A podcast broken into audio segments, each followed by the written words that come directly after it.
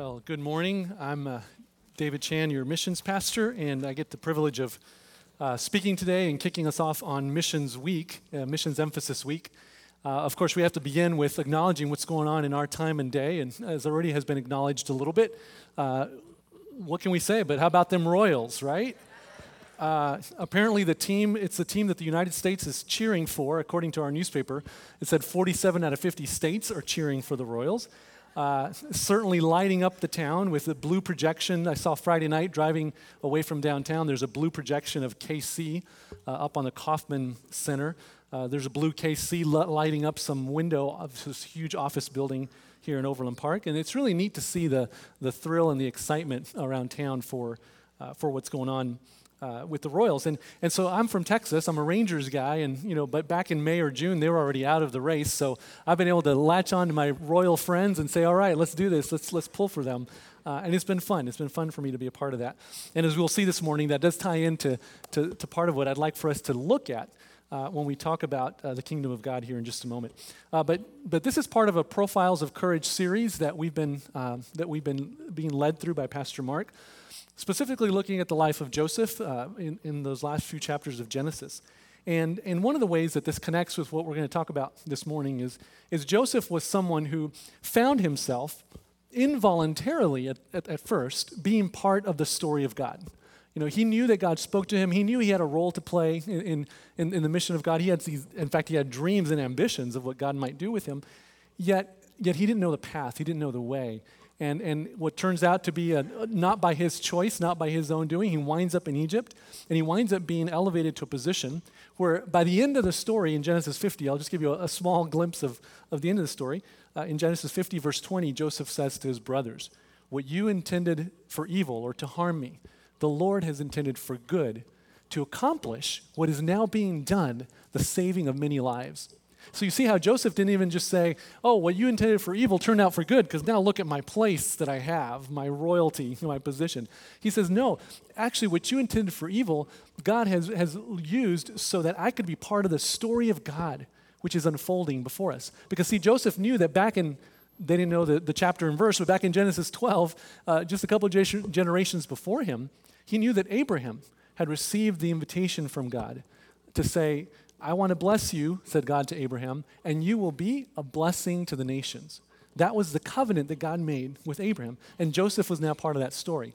So even though Abraham went voluntarily and, and chose to obey voluntarily, Joseph chose involuntarily to be part of the work of God, but, they were st- but he came to the point where he recognized, I am part of a bigger story.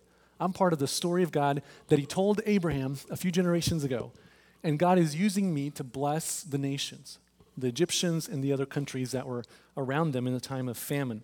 So we see that as we, as we look at that, with that in mind, we're going to look at, at what does it look like for the kingdom of God, that bigger story that continues to advance in our day. What does it look like for us to be a part of that? And are we really engaging in that? Uh, so a lot of times we think about the kingdom of God as something that's future tense, and, and we wrestle with it. Is it present tense? Is it future tense? And we're going to look at how, in fact, it is actually both. Uh, but this ties into the whole idea of being a Royals fan today, right? Because Royals, it, it's interesting how more fans tend to come up, right, out of the woodworks, out of the, out of the shadows whenever a team starts to do really well.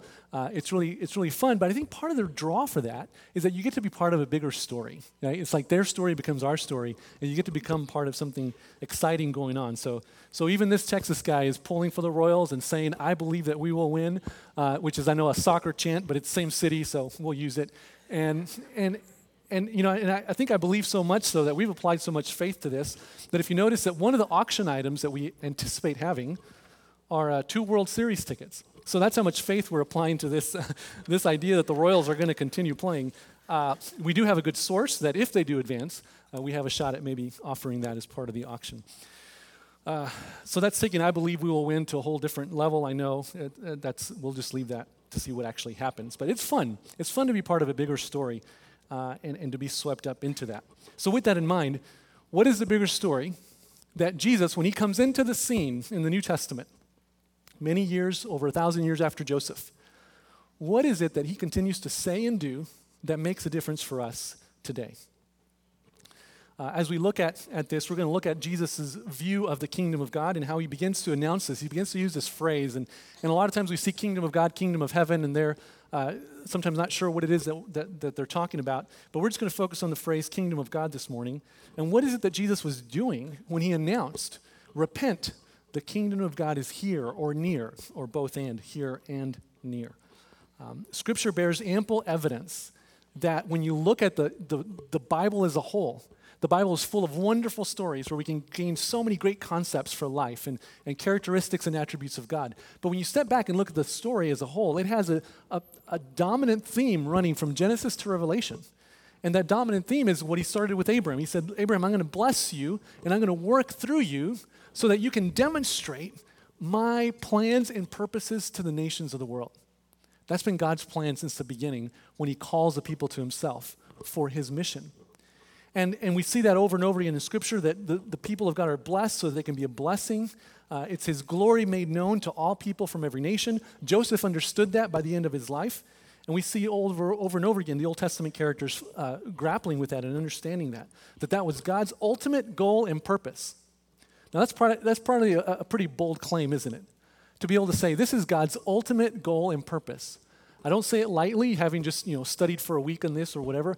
I, I say it with the, with the echoes of centuries of, of people who have, who have thought and who have exercised Christendom and Christianity throughout the ages, who say, when we lose our way, let's remember that the ultimate story, the ultimate plan and purpose of God is to make his name glorified, make his name known, so that he would draw all peoples to himself. That is God's plan for Earth's history. So, therefore, there should be some application point of how that should be part of the plan for our own lives, and we'll explore that here in a moment. Uh, but unfortunately, it's very easy for us, like we'll see in a moment with the nation of Israel, to lose sight of that greater story that we're invited to be a part of. Uh, I recently got an email from a ministry that's well intended. It's, it's, it's offering a resource saying, here's some practical ways to be missional. And a couple of them include how to fit missions into your schedule or 10 practical ways to be missional without adding anything to your schedule. Now, I appreciate the suggestions, but what's the problem with that perspective? that perspective is still I have my schedule, I am living out my story, I've got my plans and purposes for my life. Thank you, God, for blessing me with the things that I've been able to, to have in order to live out my plans and purposes for my life. Oh, but let's see. I'm reminded about the mission of God. How can I fit that into my schedule without adding anything or disturbing it too much? I appreciate the intention. It's, it's trying to start in a place of reality and move us towards maybe a, a place of freedom where we can actually live into the purposes of God in very natural ways. Uh, but the problem is that it still begins with us first. And that was the problem that the nation of Israel encountered. They had high hopes for the presence of God to be revealed through them. But the more they, they seemed to engage in that, the more they, they had that natural tendency of lo- moving towards self centeredness and ethnocentrism and saying, okay, God, what are you going to do through us or for us? Uh, and maybe stopping at that point. Uh, in Judges 2 18 and 19 is just one example. It says there that whenever the Lord raised up a judge for them, he was with the judge and saved them out of the hands of their enemies as long as the judge lived. For the Lord had compassion on them. Do you hear that? I love that because no matter how many times we we maybe stray away from the mission of God in our lives, He has compassion for us and He reaches out to us.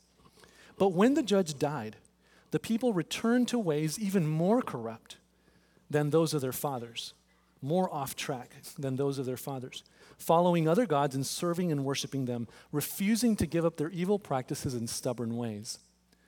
Here we have an amazing thing that we better be careful not to allow it to escape us. The people of God who worshiped God and experienced the blessing and the favor of God so lost their way that God said, You've chosen evil ways, you've chosen corrupt ways, you've chosen stubborn ways, whenever they lost sight of the purpose of God. Uh, that was the, the pattern of, of the rhythm of Israel's history. And we can see that uh, graphically illustrated here.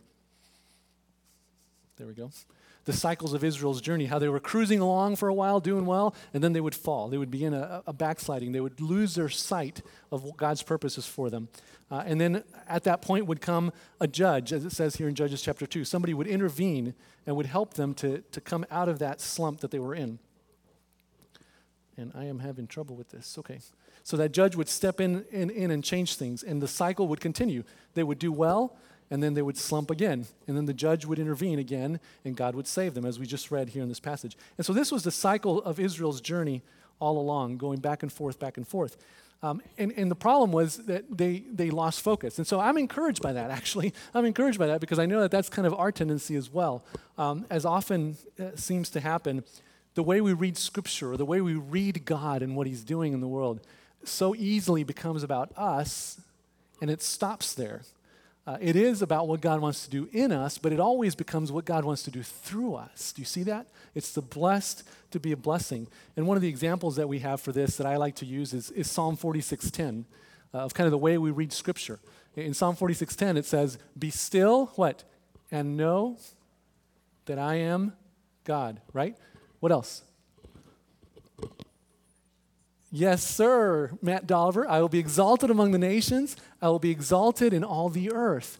You see, but most of us stop at that first part, right? We know the be still and know that I am God part.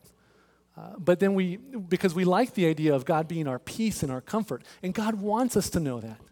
He has compassion on us. He wants us to know that He is our peace and our comfort. But in the end, He says, But here's why you can be still and know that I am God. Because I will be exalted among the nations, I will be exalted in all the earth, because my purpose for history will prevail. So, this cycle of obedience, moral failure, repentance, and restoration uh, that we see in the life of Israel can tend to be ours as well when we read Scripture through the eyes of just what is God doing in me and for me. Uh, that's definitely part of the package, but it's meant to be lived out through us. So we regard that second part of God's blessing for the nations, for the peoples of the earth, as something that we might outsource or try to fit into our schedule, as that email suggested. Yet the narrative of Scripture just has evidence after evidence that his purpose is to draw people to himself so that we would lift him up among the lost and the broken, uh, not only in our neighborhood, but in the nations of the world, and that they would come to know him. Yet the nation of Israel had a blurred vision of this uh, of, of God's final judgment and victory. They understood their fact of life that, you know, they were cruising, they're trying to do what God wants, and we saw earlier they'd go down and come back up, they'd go down and come back up. But they believed that in this present age there would be a breaking in, that God would actually come on a day that they called the day of the Lord, that He would come in and then he would make all things right. He would eradicate the opponents of Israel. He would, he would raise up the, the, the city of God once again, and that, and that uh, all peoples would, um, would come under the dominion of the lordship of God. They were looking for the Messiah who would deliver them, both politically and mil- militarily as well, from the nations that were conquering them, in, in this case, the Romans at the time of Jesus. And they were looking for that everlasting kingdom, but in a way, they saw that as, but we're in the center of it. God's going to do this for us. And so when Jesus actually comes into the scene, we find a conflict or a, or, or a crisis of faith for the followers of God. Because when Jesus comes onto the scene, he says, Yes, I am that Messiah. Yes, the kingdom of God is here. Yes, we're starting this plan of redemption and, and restoration, but it looks different than what they expected. It says here in the message version of Matthew 10 that we read earlier tell them that the kingdom is here, Jesus says, as he calls his disciples to himself and he equips them. And think about this. This is the, the first mission that God has for his disciples. This is ministry 101, all right? And look at the things he's calling them to do. You're going to bring health to the sick. You're going to raise the dead. You're going to touch the untouchables, that, those with leprosy in the time. You're going to kick out the demons because you've been treated generously by the Father. Therefore, live generously. Notice what he says here. Notice that Jesus says, We're going to do some things that, that penetrate this world of darkness and sin and brokenness. And through you, the kingdom of God is going to start showing itself in these ways. Pretty remarkable stuff. And it's the same thing that God wants to continue to do through us. If we are the people of God, still living in the purpose of the kingdom of God, then He wants to do these things in and through us. But for the purpose of making the glory of God known to those who don't yet know Him. Notice what He doesn't say here. He doesn't say, okay, the kingdom of God is here, therefore bring everybody to the temple.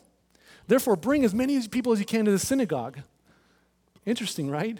It wasn't about how, how can we gather everybody inside the walls of the church. He said, in fact, we're going to take the life of the church outside of these walls and live it in the world. In fact, we're going to go to the places where your religious leaders have actually told you you shouldn't go there because they're dirty or they're broken or, or you would become unclean or it just wouldn't be good. It wouldn't look right. Jesus challenges those assumptions and he says, This is the heart of the Father. That we take the kingdom of God to the broken places, to the places of darkness, and we're going to do it through you. Because you've been treated generously. Freely you have received, so freely give. So, this is the, the, the, the, scene that Jesus comes into. And when we look at Scripture, it's actually interesting that if you remove the Passion Week verses from the Gospels, about 50% of what Jesus does and says in the, in the New Testament Gospels focus on Jesus' healing. Jesus doing miracles, Jesus being among the poor and the lost and the, and the sinners as they, were, as they were labeled of the day. So Jesus is very much clear about what the mission of God is when he steps into the world and he invites the disciples to follow him. So they're doing this, right? They're starting to do this. They say, okay, Jesus said to do this. I've seen him do it. I'm going to try to do it the way he did. And they start finding success. They start seeing, wow, the demons are, are actually fleeing from us and, and people are actually being healed. And it's causing people to say, who is this name that you're proclaiming that does these great things? It's working. But it also causes doubt. So we see John the Baptist, someone who was actually the one who prepared the way for Jesus, one of his closest people, he comes to the point and says, Wait a minute, Jesus, but this does not look like the kingdom. He expresses, I think, what many in the hearts of the, of the Israelites of that day, the, the people of God, they had this, this tension in their hearts saying, Lord, are you the Messiah that we've been expecting, or should we look for someone else? Is this really the day of the Lord? Is this, is this really the Messiah that, that we thought would come? It, it doesn't seem to jive, it doesn't seem to match with our expectations. So Jesus gives them a corrected vision of their blurred vision. And he says, Yes, indeed I am. And he says, But let me put it to you a little differently. So, so, so we see that if, if we use this diagram to help us, we see that Jesus comes in his first coming, and it, it's into the present age, but he shows us later that he's going to come a second time. And there's this in between time that's shown by those dashed lines. And in this in between time, the kingdom of God is here, and it's begun to work. It's begun to manifest itself through you, through the things that I ask you and invite you to do in the name of the Father. But also, the kingdom of God is future. It's coming. And when it comes in the future, after that second coming of Christ, the kingdom of God is going to be permanent. It's going to be tangible. Nobody will be able to miss it. You're either in or you're out. You'll either be within the rule and reign of God uh, in all of its way, or, or you'll be separated from, from God forever. It says, but that day is not here yet, Jesus says, because we live in an in between time. We live in an in between time that was not expected that's, that's here before the age to come. And it's the present age. And, and in some ways, we look at that this is a time of mercy for the nations. And when, the, and when Jesus' own hometown heard this, if you, if you look at Luke chapter 4, Jesus comes onto the scene. He says, Hey guys, you're not going to believe this, but I'm the Messiah. And at first, it tells us that they're amazed in a good way. They say, Ooh, ah, wow, cool, could it be? That's their first response. But then when Jesus tells them, but you know what? We're not about to, ish, to usher in this kingdom that's permanent, that elevates Israel as kind of the people of God, and yay, we won, and everybody else is defeated. We're not going to take up a sword. We're not going to form a political party. He says, but in the meantime, the kingdom of God is here because we're going to make the glory of God known to the Gentiles, to all the peoples of the earth. And in Luke 4, you see that as soon as Jesus talks about that, the crowd, his hometown, his, you know, think about, you know, the hometown turning on the Royals or the Chiefs. You know, that's that kind of, they become infuriated to the point of wanting to throw him off a cliff to his death. Why was that? Perhaps because of the blurred vision of thinking God has come for me and for us, and he's now going to deliver us. And Jesus saying, well, yeah, you know, God's blessed you and he's actually done a lot in your life, but we're now equipped we're now living in this moment in age and time so we can make the mercy of God known to all the people who do not know God. And now that's easy for us to apply if we say, well, yeah, we have a neighbor, I have a coworker, they're good guys, they're good girls, you know, they're good kids. And yeah, you know, and I really want, I really want God to, to break into their life. I, I could see that. Uh, but what about the places where we fear that the kingdom of God cannot penetrate? What about the people we fear? Uh, what about militant Muslims? What about fill in the blank? Who is it that in your mind is impossible or maybe even not deserving of the kingdom of God breaking in and giving life and hope and salvation? And Jesus yet says, turns and says to us, that's where we need to go. The mission is not done. The future age to come will not arrive yet until we go there. In fact, Jesus says in Matthew 24 14, and this gospel, this good news of the kingdom breaking in, shall be made known, shall be wit- as a witness to all the world, to all the nations of the earth, and then the end will come. So Jesus is pretty clear. And so we have to choose to believe it. We have to make a choice. It's either all about God's glory, and, and, and all of history is about how we're going to help bring God's glory to all the peoples of the earth, or there's a competing history, an alternative that you could be a part of if you choose to. We either believe that Matthew 24 14 is true for all, that the mission of the people of God is to make his name known to all the peoples of the world, or we believe it's an elective. And those who choose it, like Doug and Karen, who shared with us last week, good for them, but I'm not going to be fully involved. We don't, have a, we don't have any other choice. We either choose to believe that it's for all or it's not at all. And yet, if we say Jesus is our Lord, if we're under his authority, then we have to look at his words more closely. But here's a beautiful thing of what happens when the kingdom of God begins to exercise itself through our lives. Because as we see in Matthew 10 and in other parts of the Gospels, we see that when Jesus comes and says the kingdom of God is here, he says, We're going we're going to take the battle to the enemy. We're going to confront the powers of the enemy. We're going to confront his weapons, the weapons of sin. We're going to confront death. And we're going to confront the powers of darkness. That's why he said, bind the evil ones, bind the, bind, the, bind the demons, and cast them out. Because we need to show that wherever the kingdom of God, the rule and reign of God shows up, darkness has to flee. So that's the purpose of, of, of, how he talks about casting out demons. And in our day and age, maybe you're confronted with that from time to time. We don't, we don't see that as much manifested in our North American culture. But we do see injustice and, and, and control and addiction and ways in which the powers of darkness seem to have a grip on people or on things or on communities. Poverty, uh, lack of education, the things that, that tend to grip people into a place of oppression. And Jesus says to us, You can now go there, and in my name and in my, my authority, you can break that. That's what it means to bring the rule and reign of, of the kingdom of God to that place. But what about sin? You know, Jesus says, you know, I have come so that you would have life and have life everlasting. We know that Jesus becomes our forgiveness of our sins, uh, the forgiveness of our sins by, by paying for it. But do we also recognize, what, as it says in Romans, that it means that we, as people living in the kingdom of God, no longer have to be slaves to sin? Paul uses that phrase. You are no longer a slave to sin. And so these are things in which the kingdom of God is de- supposed to demonstrate its victory in and through us when it comes to death, because Jesus rose from the dead and he said, I am going to prepare a place for you. And just as I rose, you will rise too. We can have the comfort and assurance to know that the moment we die physically, that we're with him forever. It's just like going to sleep and waking up the next day. That's death for a Christian. That's why we can overcome the fear of that. And that ought to embolden us to do anything that we dream along with God to be possible for the kingdom of God to manifest itself in our world. And yet there's many places that we're scared to go. West Africa. I just heard that Heart to Heart Ministries based here in Kansas City is inviting people to go with them and go be medical professionals in Liberia.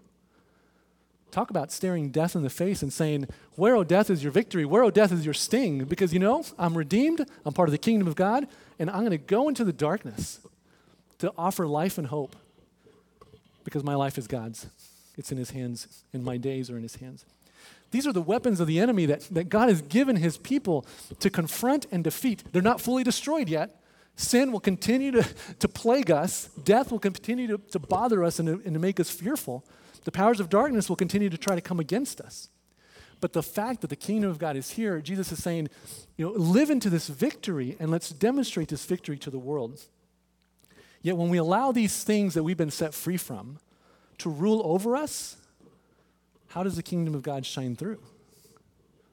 And, it, and it's, it's just a reality, isn't it? That even though the Bible says we are free from the power of sin, millions of, of, of, believers still struggle with addictions, with, with, with sin that just won't let go.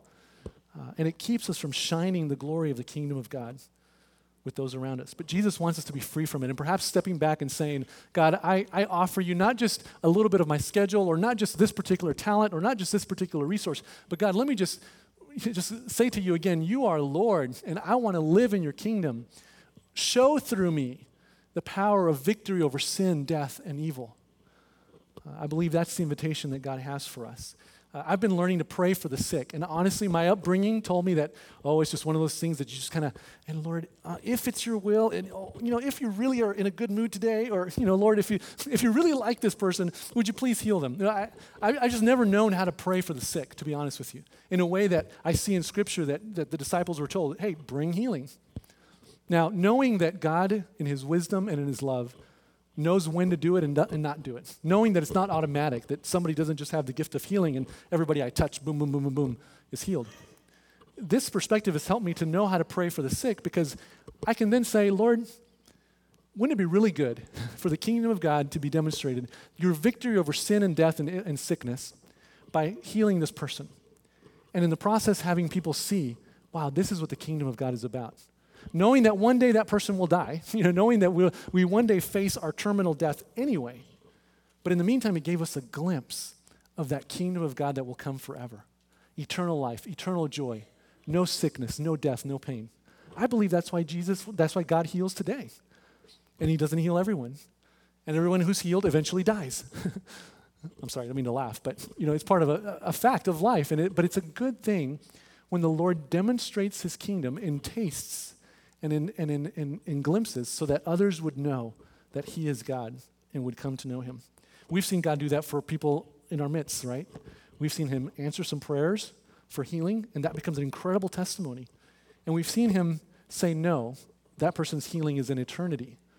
But we also see the goodness of God and the compassion of God and the people of God rallying together in that. So, either way, it can shine the goodness of the kingdom. Uh, but the point for us th- this morning is to realize that this is what, what God has entrusted us with to demonstrate to the world that they can be free from sin, death, and darkness. Uh, and this is what the kingdom of God, the forward motion of the kingdom of God, uh, was all about. Uh, I'm not going to go into this more in depth, but you've heard us talk a little bit about this before, where, where the theme of Scripture of blessed to be a blessing is, is about covenant and kingdom. God has made a covenant with us and has invited us into his family. And in fact, he uses the word family, that he is our father. And Jesus is his son and our brother. And, and because he's our father, he gives us identity as sons and daughters. And out of that identity flows our obedience for the father. That's our covenant relationship. But also, this father that we have is also a king. He has a family business or he has a family mission. And he invites us to be part of that mission. Uh, but the interesting thing here, too, is it flows that same way, where we need to come under Jesus' authority. Jesus himself, who said, All authority in heaven and earth has been given to me. Therefore, go and make disciples of all the nations. So Jesus says, Look, the king has a business.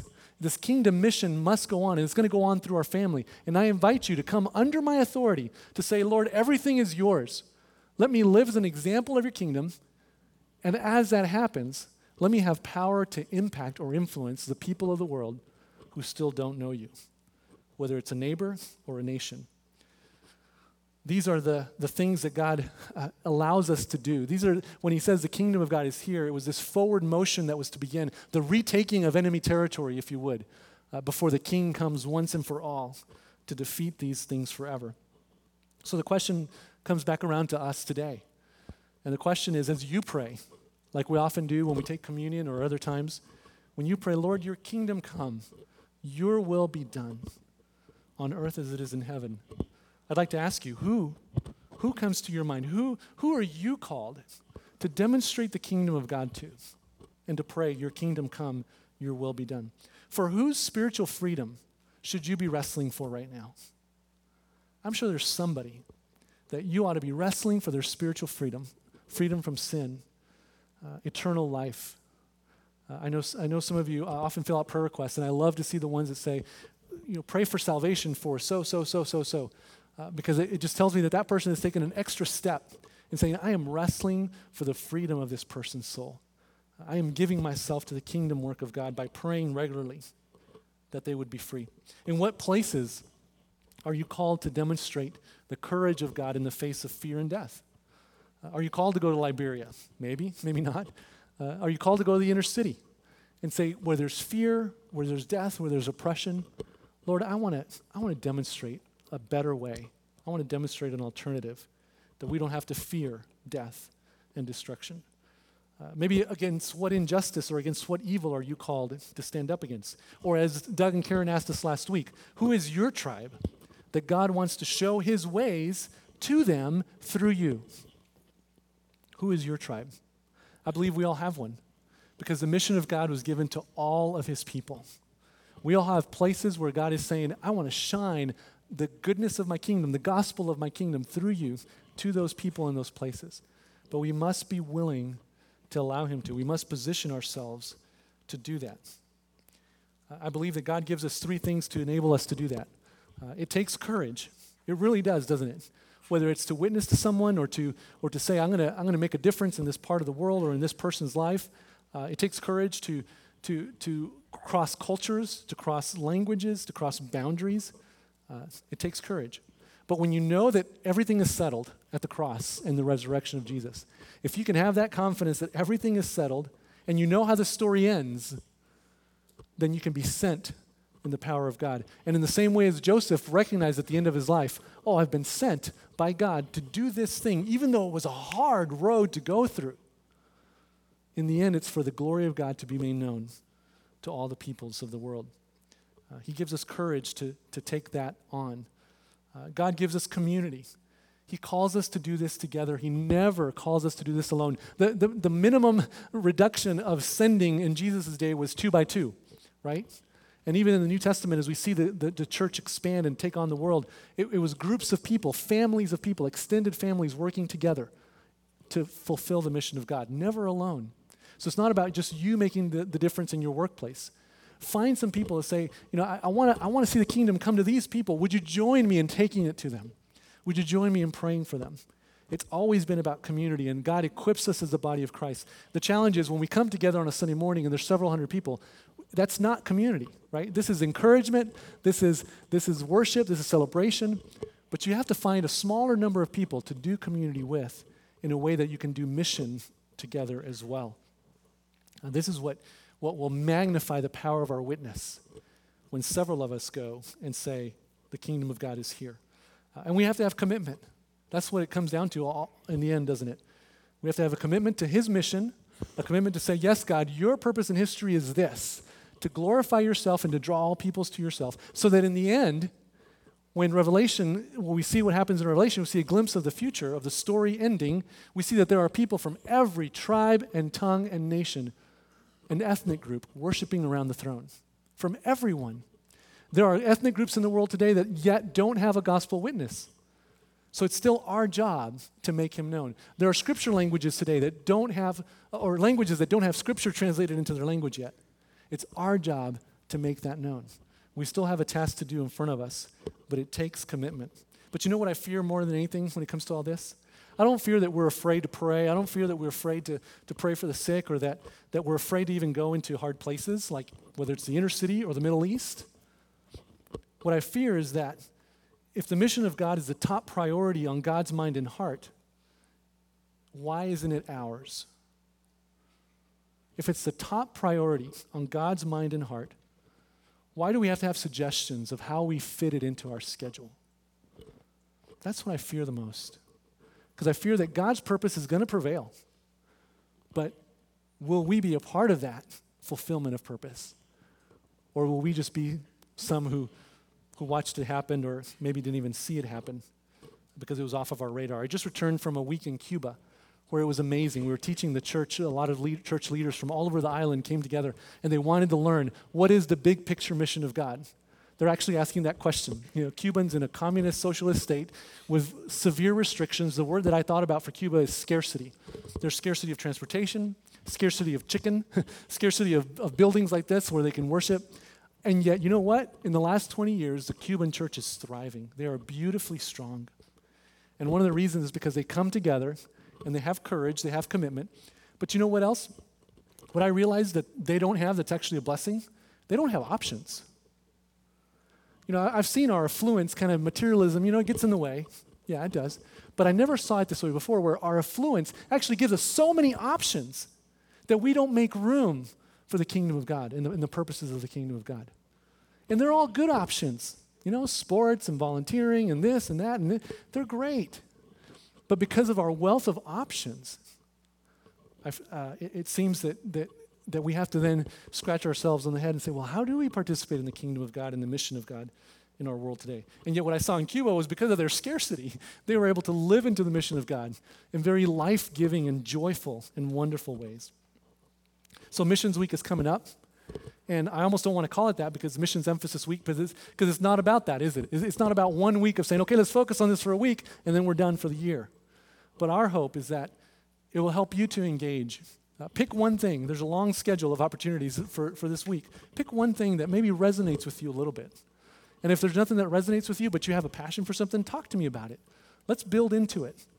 Uh, let's, let's ask the Lord, Lord, where do you want to show the kingdom of God in ways that is tangible, that we can be a part of, um, that can utilize our lives as instruments for your glory? Um, I invite you to consider how you will do that. I want to end, end here with just giving you a couple of glimpses of and these are just very few. I, I, could have given, I could give you a long list of ways that the kingdom of God just evidences itself in the way we've been talking about here. But here, here are just a few highlights. This is a picture of Lauren Timberlake from Mission Adelante, a Bhutanese ministry. We support the, the ministry and that family. And here's something she said recently in one of her newsletters Summer is a great time to walk around our neighborhood and visit friends. Lois, their daughter, and I have been visiting several of the grandmas and aunties in my English classes together. We sit and sip tea and talk in broken English and Nepali. Lois brings so much joy wherever she goes, and she loves the treats they love to give her. These are simple things, but I think that's the beauty of living here. When I sit in a Nepali home, and this is in Kansas City, Kansas, by the way, I breathe a prayer for them and sense God's presence with me. I pray they can sense Jesus too, and that his love pursues them and brings life throughout our neighborhood your daughter's joy, tea and treats, sitting in a home. The kingdom of God doesn't have to be complicated, but it does have to be intentional. Whether it's with a neighbor, with a colleague, or with a nation of the world that yet doesn't have the gospel. Who will we be intentional towards so that they can have a taste of the kingdom of God? Uh, Wait No More is a campaign that, that uh, Focus on the Family and other groups are partnering with the state of Kansas to say there are 400 kids in our foster care system in Kansas waiting to be adopted. 400. Really, for, for a state, that's not very many, is it? And the challenge is going out to the churches of Kansas to say, Will you put an end to this? Can we have all these kids who are waiting for a home? Can we have them taste the kingdom of God in a tangible way that makes a, a forever difference in their lives? I'm sure there's more than 400 churches in Kansas. I wonder if one church could take on one each, what that would say. Uh, but are we too overcrowded? Are we too overscheduled? Are we too busy to think about something like this in a way the kingdom of God could be demonstrated uh, to those around us? I know it's not a small, light choice to make to invite another child into your life, but it's just another example of the many, many ways in which the kingdom of God can be demonstrated in and through us. I want to show you one more of one of the difficult places when we think about the Middle East. And honestly, I know that when we think about Muslims and militant Islam, we think, oh, my, how is the kingdom of God ever going to break into them? And yet it's happening. But it's happening because people are going. Would you watch this brief video?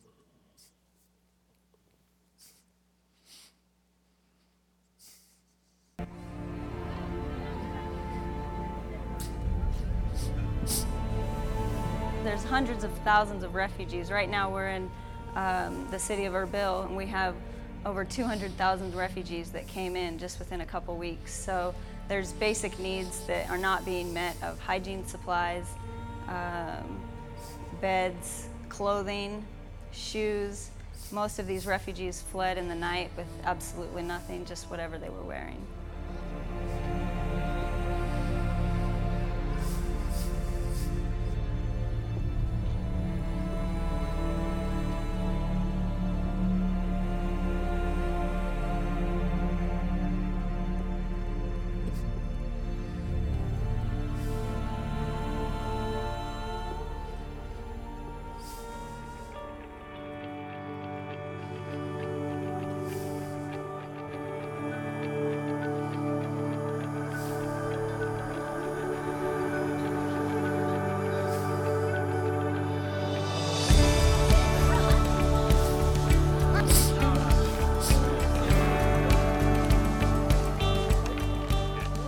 Purpose of CRI is to be able to train and mobilize uh, responders worldwide.